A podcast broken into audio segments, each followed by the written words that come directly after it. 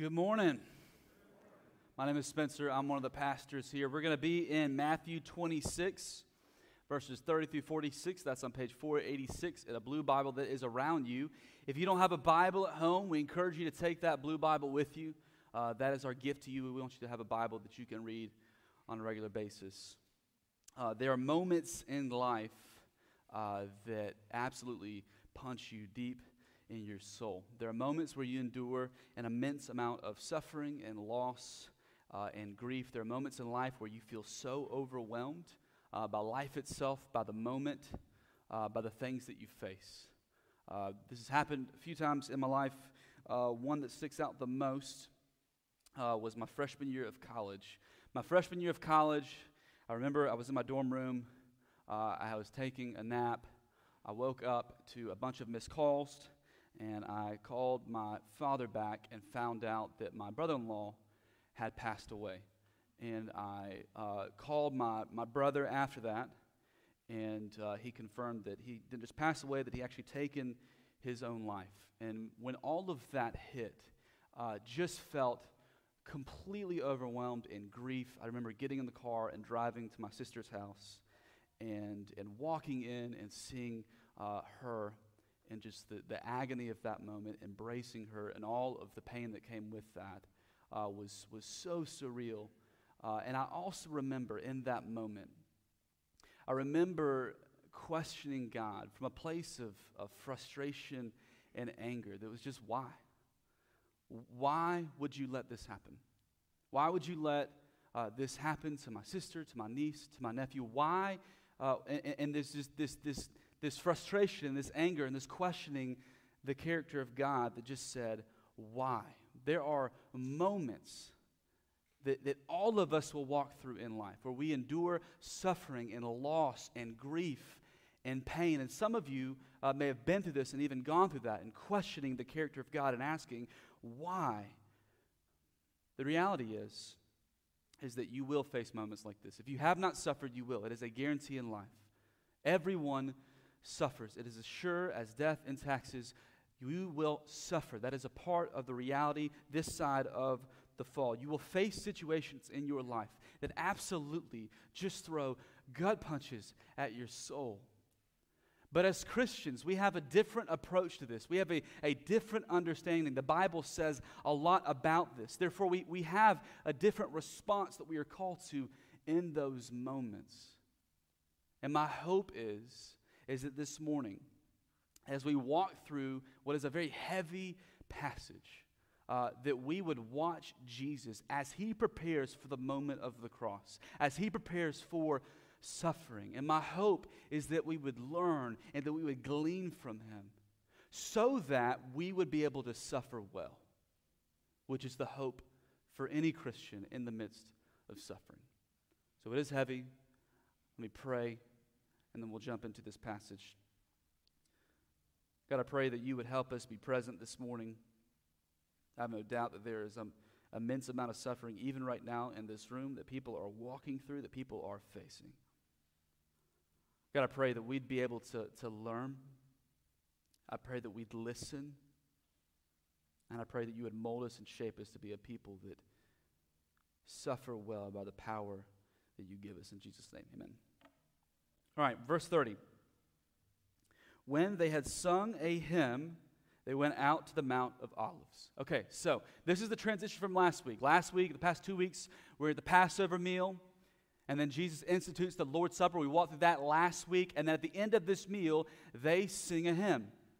They sing, and I just want to point that out, that Jesus leads the disciples in singing, that singing is good for your soul. It sings truth deep into your soul. So maybe the person that doesn't like to sing when we're together on Sundays, whether it's for your self-conscious or maybe it's prideful reasons, or you're a dude and you're like, I don't sing. It's just not what I do. It's just not manly.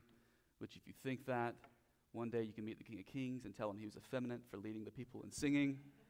No, it's good. It's good for us to sing. And he sings as they close out this moment. And they head to the Mount of Olives, which is a hillside that sits just above the city of Jerusalem. So it's a hillside that they would have, a lot of pilgrims who were coming in for Passover would have camped out, and he takes them to the Mount of Olives. Verse 31, then Jesus told them, this very night you will fall away on account of me, for it is written, I will strike the shepherd, and the sheep of the flock will be scattered. So again, we've been seeing this. Jesus is making it clear. This is going to happen. I am going to suffer. I am going to the cross. And he says, and you are going to abandon me, which had to be a little bit of a shock for the disciples, thinking, no, this can't be possible. But he quotes, this is not just going to happen. It's been prophesied. Zechariah 13:7 from the Old Testament is this prophecy that says that the shepherd is going to be struck. And when the shepherd is struck, the sheep will scatter, fearfully scatter and abandon him. He says, but 32, but after I have risen, I will go ahead of you into Galilee. Now there's two things. One of them is very obvious from this. He is declaring that he's going to rise. He's saying that his death is not the end, that resurrection is going to happen. So that's the clear thing that we see on the surface. But what I love buried in this is a picture of how good our great shepherd is. That in this moment, he just said, you are going to abandon me. You're going to leave me. And he says, but don't worry. When I rise, I'll meet you in Galilee. That I'm going to, it's this picture of he sees their failures and still he restores them. I love that we have a good shepherd that restores those even when they are faithless. So, verse 33, Peter hears this, and he disagrees. Peter replied, even if all fall away on account of you, I never will. Which that's Peter. We've seen it over and over again. He's all in. Like he's just full-hearted. Doesn't even realize he just put the other disciples down. If they fail and fall away, I won't leave you, Jesus. I'm in.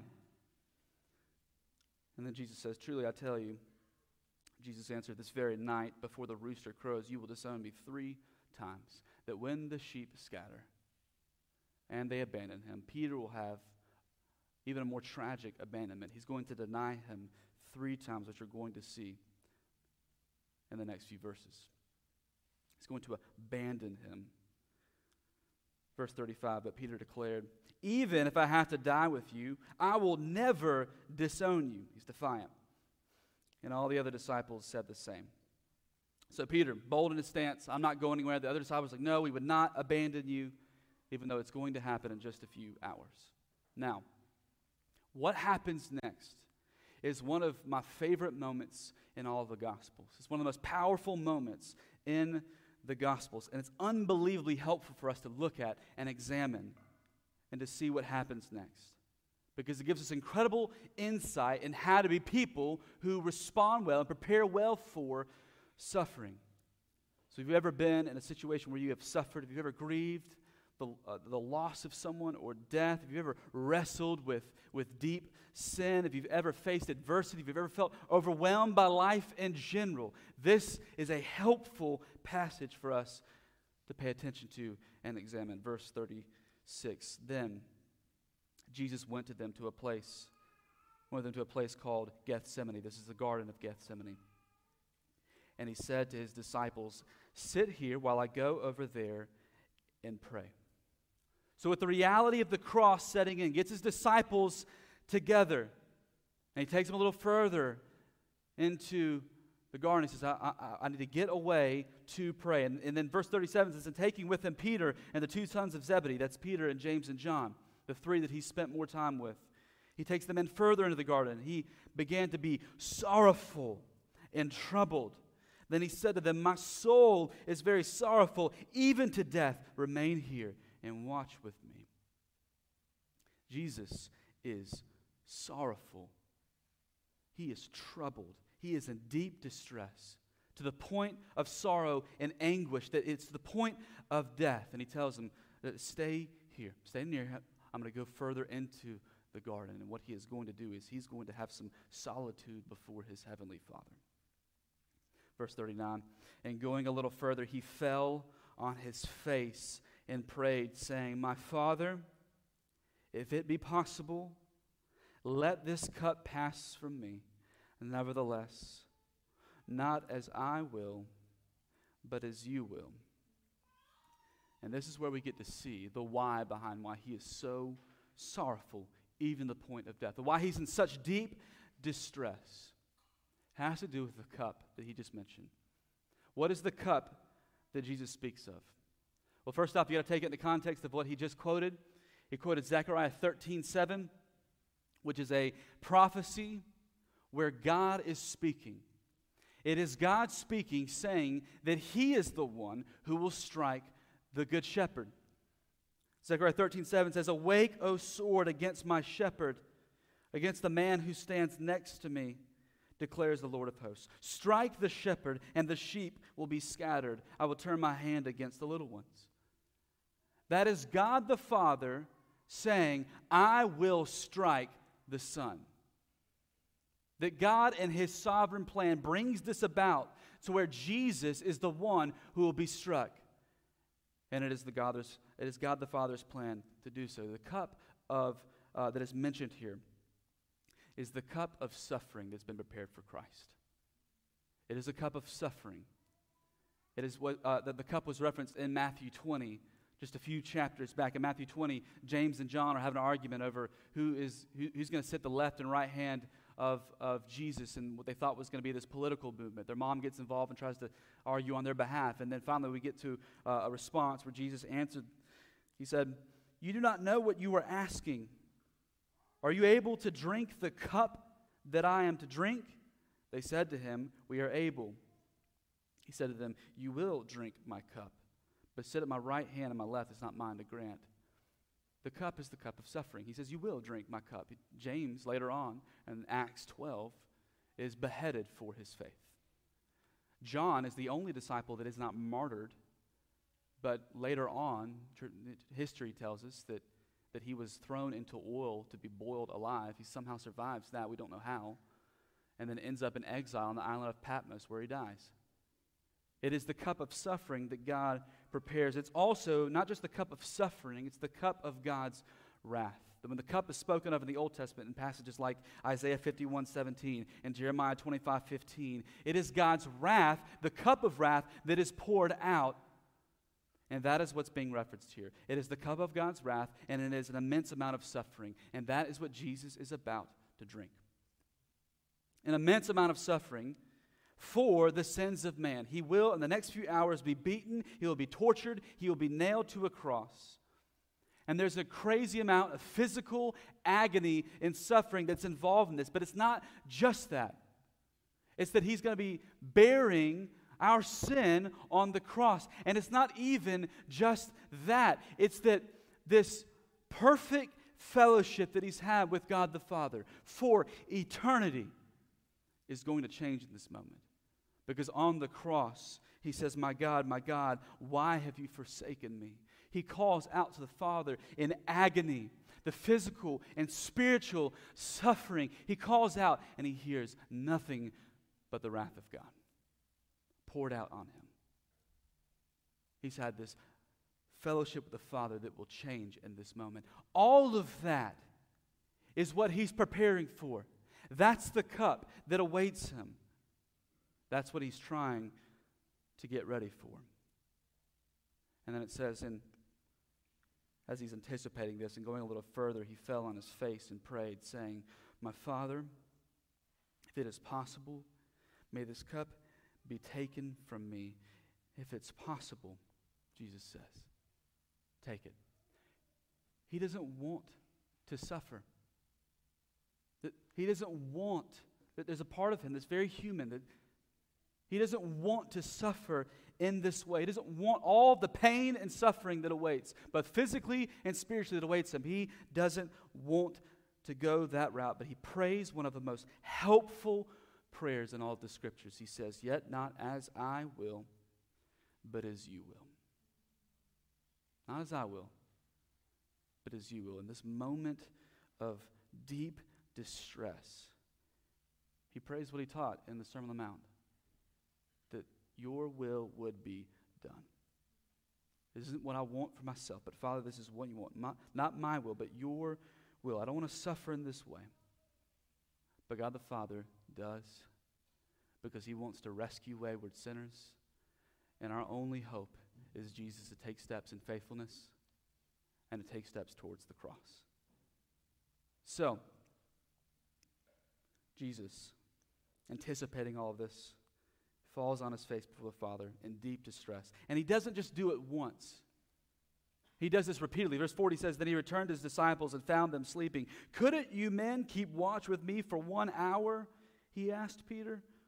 Watch and pray so that you will not fall to temptation. The spirit is willing, but the flesh is weak. It's not just prayer. It's persistent prayer that Jesus models for us. That he needs to keep going back. And he's telling the disciples, no, you need to prepare yourself. You're not going to be ready when temptation comes. What a self-aware thought that the flesh is weak. The spirit is willing, but the flesh is weak. It's something that we need to have so clearly in our own minds. Sometimes the spirit is willing, the flesh is weak. Therefore, we need to go back to the well of God's strength in prayer. He gets away again, 42. He went away a second time and prayed, My Father, if it is not possible for this cup to be taken away unless I drink it, may your will be done. Prays again. If it's not possible, may your will be done. Pray some more. Verse 43, when he came back, he again found them sleeping because their eyes were heavy. So he left them and went away once more and prayed the third time, saying the same thing. I mean, we're on into the night. He keeps going back. He keeps praying, preparing to face what he is about to face. And through prayer, he is going to find the strength to take steps forward in faithfulness. And he is going to bear the sins of humanity and take on a punishment that no one has ever endured or will endure. Verse 45, Then he returned to the disciples and said to them, Are you still sleeping and resting? Look, the hour has come, and the Son of Man is delivered into the hands of sinners. Rise, let us go. Here comes my betrayer. It is time. Jesus will be arrested, and he will be taken towards the cross. The disciples will abandon him in fear as Jesus steps forward in faith. Now, how does this help prepare us for suffering? What can we learn from this that would help us be better sufferers? I think there are 5 things that we can learn from this, from Jesus in the garden praying. And the first is that God ordains and purposes suffering. That God ordains, He chooses that we would suffer. It is an uncomfortable truth that we don't like as Western American Christians. We don't like this idea that God and His sovereign plan allows and ordains suffering to happen. It's something that we just rather ignore because just generally in our culture, we don't like the idea of suffering in any form or fashion. I was reading an article by Tim Keller. He's a pastor that we look up to immensely. He wrote it in The Atlantic this week. Tim Keller he has been diagnosed with pancreatic cancer. And I follow him a lot and just reading and listening to him, and it doesn't sound very hopeful. And he wrote this article on facing death and suffering. And he, in one part, quotes a memoir from a doctor. This doctor practiced medicine in India and in America, and he's comparing the 2 different systems of medicine, the 2 different people groups, and the 2 how we respond differently to suffering. And he quotes this doctor in his memoir. He writes, In the United States, I encountered a society that seeks to avoid pain at all costs, he wrote in a recent memoir. Patients lived at a greater comfort level than I had previously treated when he was in India. But they seem far less equipped to handle suffering and far more traumatized by it. He's just making an observation that in India, where they have more suffering, they seem to be better prepared for it. That in America, we're more insulated from, we're more guarded against. We don't like to think about the aspects of suffering and death. And when it hits us, we're far more traumatized by it. And then Tim Keller diagnoses this with his own thoughts. He says, Our beliefs about God and an afterlife, if we have them, are often abstractions as well. If we don't accept the reality of death, if we don't need these beliefs to be anything other than mental assents. He says, for us, it really just becomes mental agreements with the idea of suffering. That we can hear about it, read about it, absorb that idea, but it's more of an abstract concept for us. It's not something that's concrete. Because we're so guarded, our culture doesn't like to look at suffering, doesn't like to face the aspects of death. We insulate ourselves from it. It's a downer. Death and suffering, it's just something we don't want to look at. Like, I start the sermon off with a heavy story, and it's like, oh man, this is one of those days.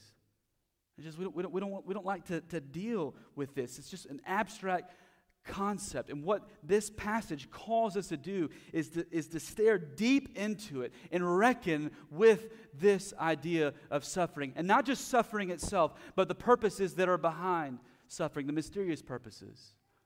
Now, when we look at Jesus and why he suffers on the cross, why does Jesus take the full cup of God's wrath? Why does God purpose that his son would take on the greatest suffering that anyone ever knew or will know, that skeptics will call this is divine child abuse? Why is this? It is because our world is marred by sin. It is broken. It is because we are broken. It is because we hurt one another. It is because we hurt ourselves. It is because we rage against God in our own rebellion. We spit on his goodwill, on his good pleasure.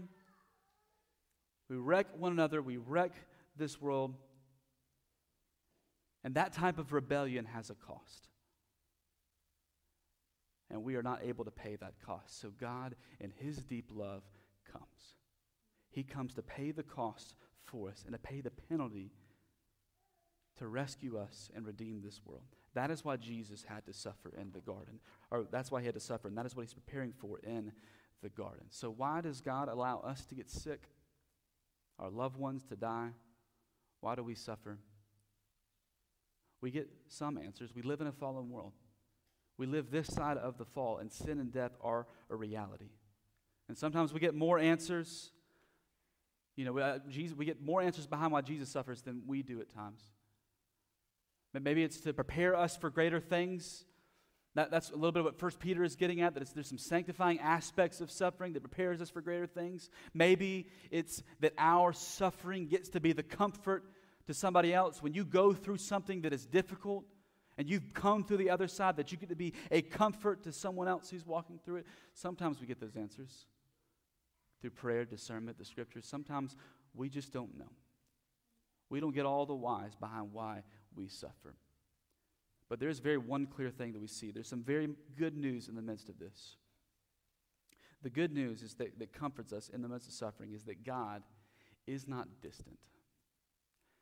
God is not distant. Jesus sympathizes with our suffering. That's the second thing I think this passage helps highlight. Jesus sympathizes with our suffering. He's not unable to understand what you're going through. He's not. We don't pray to a God who's distant and removed from the aspects of suffering. Look at 37. It says, "And taking with him Peter and the two sons of Zebedee, he began to be sorrowful and troubled. Then he said to them, 'My soul is very sorrowful, even to death. Remain here to watch with me.'" He knows what it means to suffer. And that he's able to empathize with the struggle that He's been here. He's lived it. You've been in a situation where somebody, like you've endured a loss of some type. Somebody died. And people just sometimes, they just feel like they have to say something. And I just be like, I'm so sorry. A couple years ago, I lost my dog. And it's like, oh no, this isn't going to go well. You cannot relate in this moment. I want to as quickly and awkwardly end this conversation because it's just not helpful. Like, you have people that try to commiserate, they try to, and it's like, no, you don't get this. You don't know what I'm going through. Jesus doesn't have a dog story, right? He chose to come to this world and endure suffering on a regular basis, and then suffering on a way that we will never comprehend. That's what the book of Hebrews gets at in Hebrews 4, that we don't have a high priest who's unable to empathize us, but one who's able to sympathize us in every way. That he's come, that he's endured suffering. So that when we pray to God, it's not that we're praying to someone who's distant, who doesn't understand. No, he chose to. He chose to come into this broken world. He can sympathize with our suffering. That's one thing that we see absolutely here.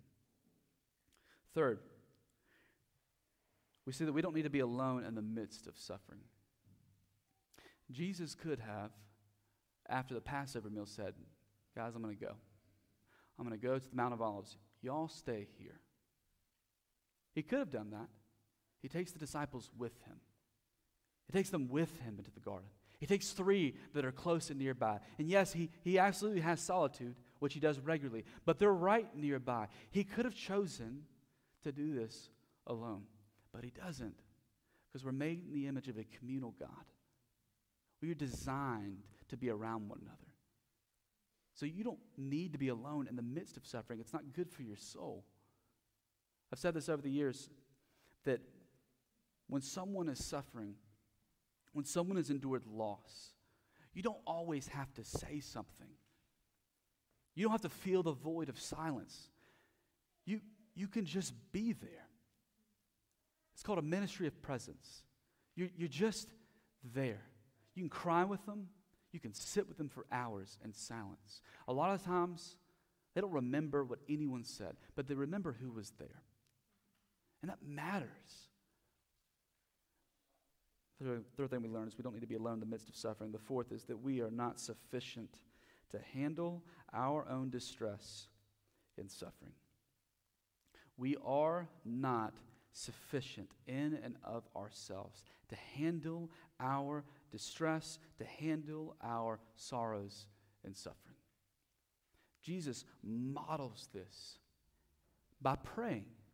And this is the part, some of there are passages like this where we're trying to reconcile, which we can't because it's a mystery, that God is fully God, that Jesus is fully God and he's fully man.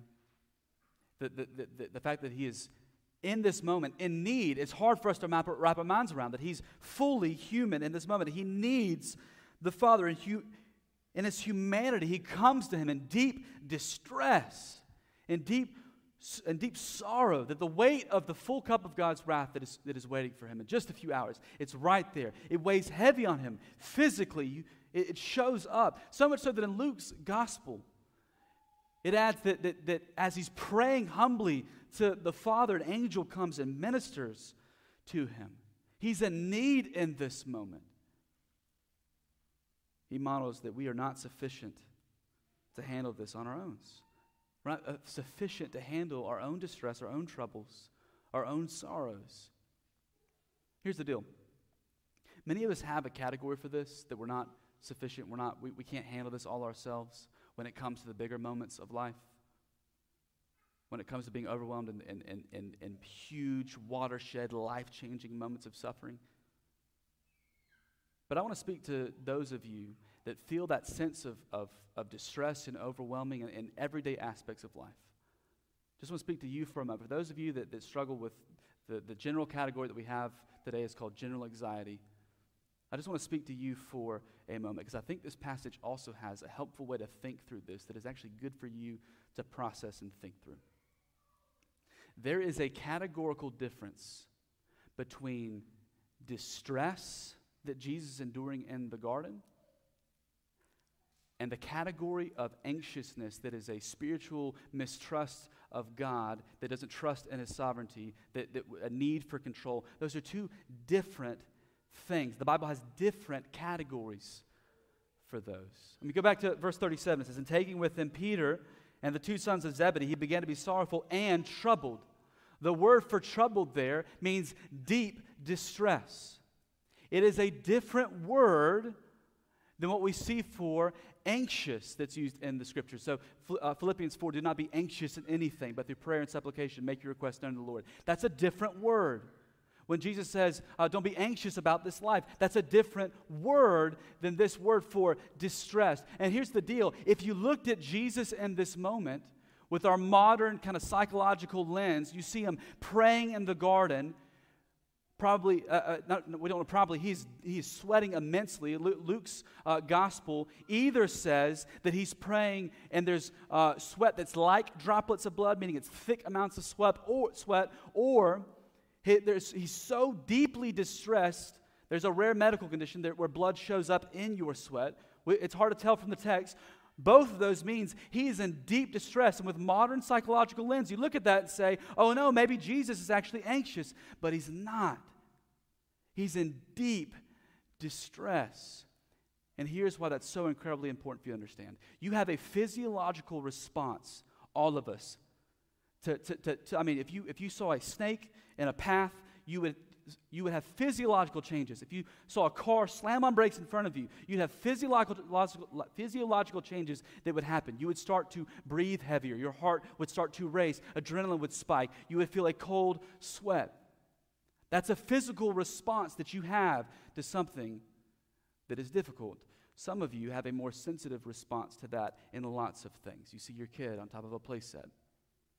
They don't text or call like they were supposed to. You have a presentation that's due at work. You have an assignment that you've got to present. And you feel that you wake up and you feel this feeling. This isn't the gray area here, but you feel this feeling of distress. And here's why this is so incredibly important for you to understand. When you read passages that say, don't be anxious about anything, what you translate that is, don't feel the feeling that I feel so regularly. And you got to know yourself. There's a difference between a feeling of distress, which is a physical, very human response that Jesus feels, and not trusting the Lord that leads to anxiety. What stands in the middle of that is the recognition and understanding that you are not sufficient to handle your own troubles. It is the fifth thing that we see from this. Choose the God who can handle your troubles and sorrows. That is what we see so clearly here. Jesus feels this distress in the garden. But you know why it doesn't lead to sin? Because he stops in that moment and he gets on his face and he prays. There's a difference. Whether you feel this on a regular basis or you feel this in the most difficult moments of suffering in life, what stands in the way between that being just distress and leading to an anxiety that does not trust the Lord is prayer. It's getting on our face in faith and praying, acknowledging that we can't handle this ourselves, but God can. So you have one of two options in this moment. So you can trust God, or you can say that I'm sufficient in and of myself, that I can handle this myself. I was talking to Scott Hill about this week. He's one of our older members. And he says really two responses. It's either this vertical response, that where you are praying to the Lord, or it's more of a circular response. And I love that because I knew exactly what he's getting at. It's a circular response of just crazy. You feel this deep distress. You feel it coming on. And then all of a sudden, you don't go to the Lord. You want to deal with it yourself. And you choose to deal with it yourself. And then all of a sudden, it leads into this anxiety where you're not trusting the Lord. Your thoughts are consumed. But then that physically affects you, right? And then you feel it. And then it causes more distress. And it's this cycle where you feel distress and you try to handle it yourself. And it leads to more anxiety. And it goes on and on. And what God is trying to teach us to do is to break through that and humble ourselves before the Lord and pray from a desperate place. I mean, Jesus falls on the ground and prays desperately. That's a physical posture of deep prayer in the midst of distress. But sometimes you got to fall on your face. In the most difficult moments of life, you've got to get on your face and pray. If you are overwhelmed at work, sometimes you need to pause, get on your knees at your desk, and pray. Scott was talking about sometimes he just holds his hands out. It physically gets him in a posture of prayer. Jesus in John 17 looks up to the Father and prays. One of the things I teach in counseling is deep breathing, and I'll do deep breathing exercises, which I always tell people is very awkward. To breathe with somebody deeply for 2 or 3 minutes feels very new agey, but I'm sold on it. I think it is very helpful. That there are moments, whether you're tempted to look at pornography or you're tempted to fall more into a spiral of anxiety, to just, in those moments, regulate your breathing. Because when you breathe a lot and you get more and more stirred up, your adrenaline spikes, your heart starts pumping, and you can't think clearly. And I teach, pause. And just deep breathe. Learn to breathe deeply. And when you do this, it regulates your heart rate, starts to decrease, it floods your brain with oxygen. There's physical changes that happen within you so that you can think clearly. And then I say, get on your knees and pray. And remember the gospel and rehearse truth and pray. There's some physical things you can do to get into a posture of humility before the Lord. Life is going to throw a lot at you. It is going to throw haymakers at your soul, which in boxing is a huge punch. That it's going to absolutely come at you, and you have a fork in the road in all of these circumstances. If you are a Christian, you can, in that moment, come to the Father humbly in prayer, or you can see that you are sufficient to handle yourself. And if you see yourself as sufficient, you will physically bear the weight of that, which will affect you physically. You will, like I've done in the past, question the character and the goodness of God. Or you can come to Him humbly in prayer. You can get on your face and cry out to Him. And you can echo the same prayer of Jesus. Not my will, God, but your will be done. I don't want to lose this battle with cancer. I don't want to lose my job.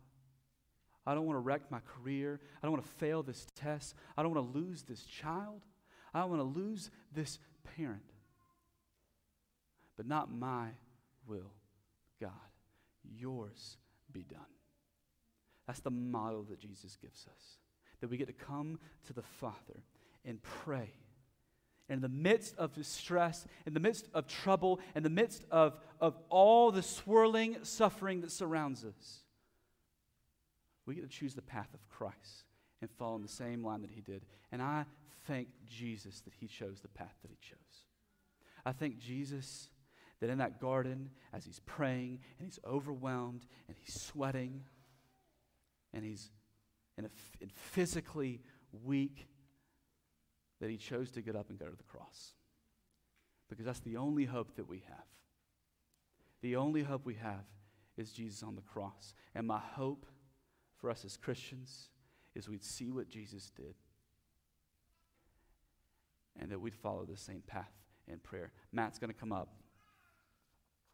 And I want us for a moment to reflect upon the things that are happening in our life, the things that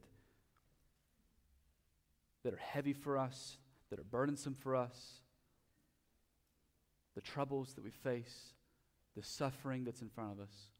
And I just want us to do that. I want us to pray. Maybe you need to get on your knees in front of your chair. Maybe you need to hold your hands out. But I want us to pray. If you are not a Christian, I want you to see that the God of the universe did not leave you in a world that is so filled with brokenness and sin. He didn't leave you. He came for you. He loved you so much that He got up out of the garden and He went to the cross for you so that you don't have to be alone,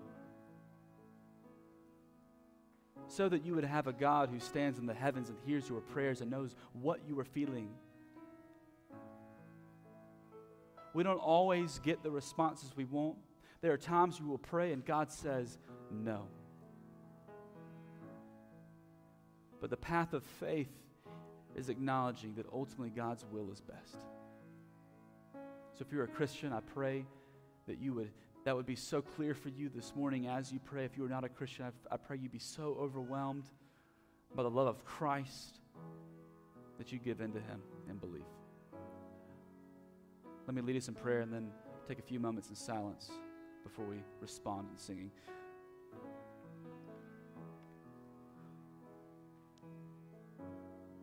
Lord, this world is so painful. We feel sin deep within us. We see it all around us. We see the hurt. We see the pain of death and suffering and loss. And it is overwhelming. And that is okay because you are able to handle it. God, I pray right now that the Christians in this room who are struggling,